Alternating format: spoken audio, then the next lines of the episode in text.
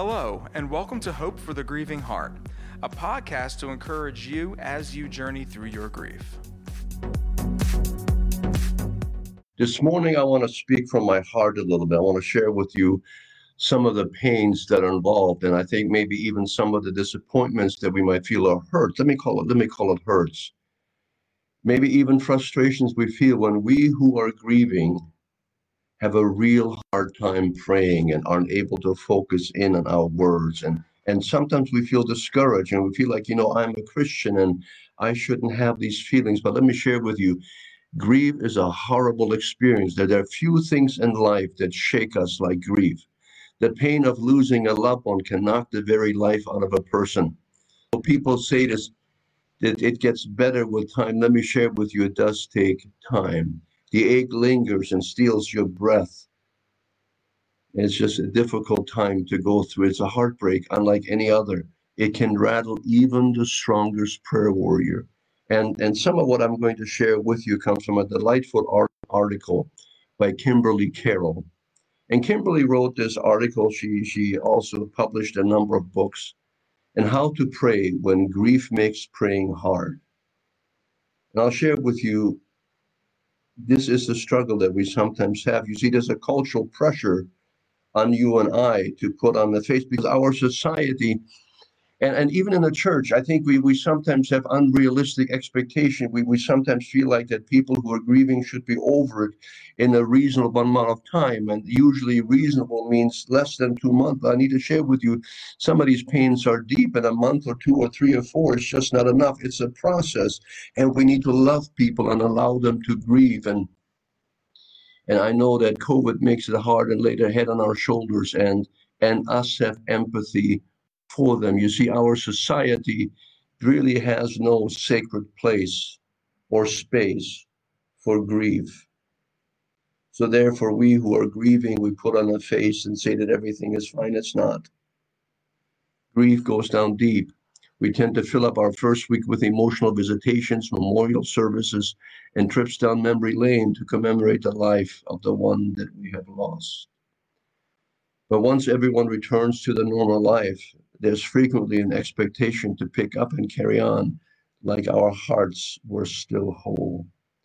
In the church, this is often present itself as, as Christians braving a smile, assuring everyone that we're okay because our hope is in Christ. Yes, dear one, our hope is in Christ, but sometimes the pain does waylay us and, and we stumble.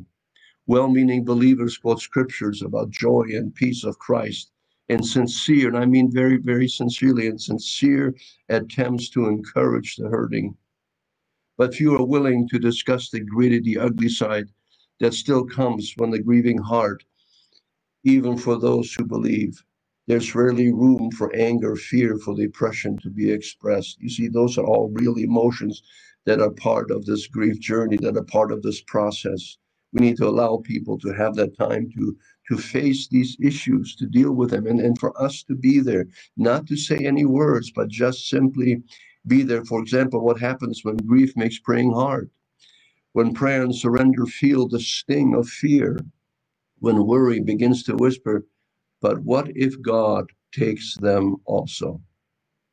When prayer or praise are layered with anger and disappointment underneath, when prayer that once flowed and the ease of words are now just empty and they're, they're sucked dry of words when God's peace once kept your heart at ease, but now the sudden feel is absence unreachable.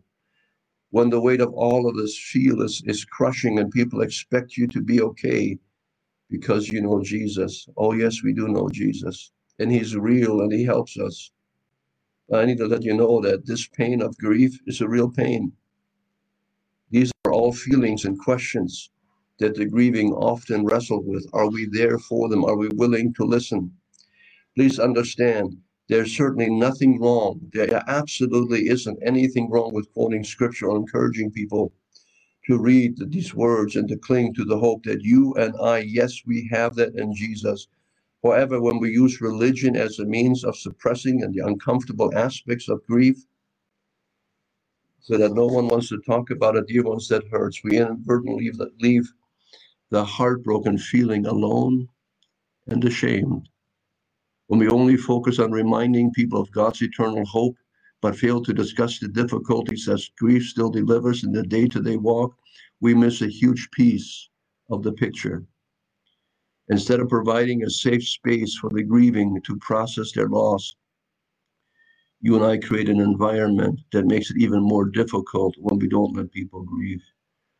We make it more difficult for them to truly come as they are. You see, come as you are. That's the song, as just as I am. You see, just as they are, to come to the feet of Jesus, broken, grieving, troubled, frustrated, depressed, angry. For those fighting to hold on to their faith, this pressure to suppress the darker side of grief can trigger enormous guilt. Here's some of the things with guilt. I'm a Christian. I'm not supposed to be afraid. I'm not supposed to doubt God's provision. I'm supposed to be stronger than this.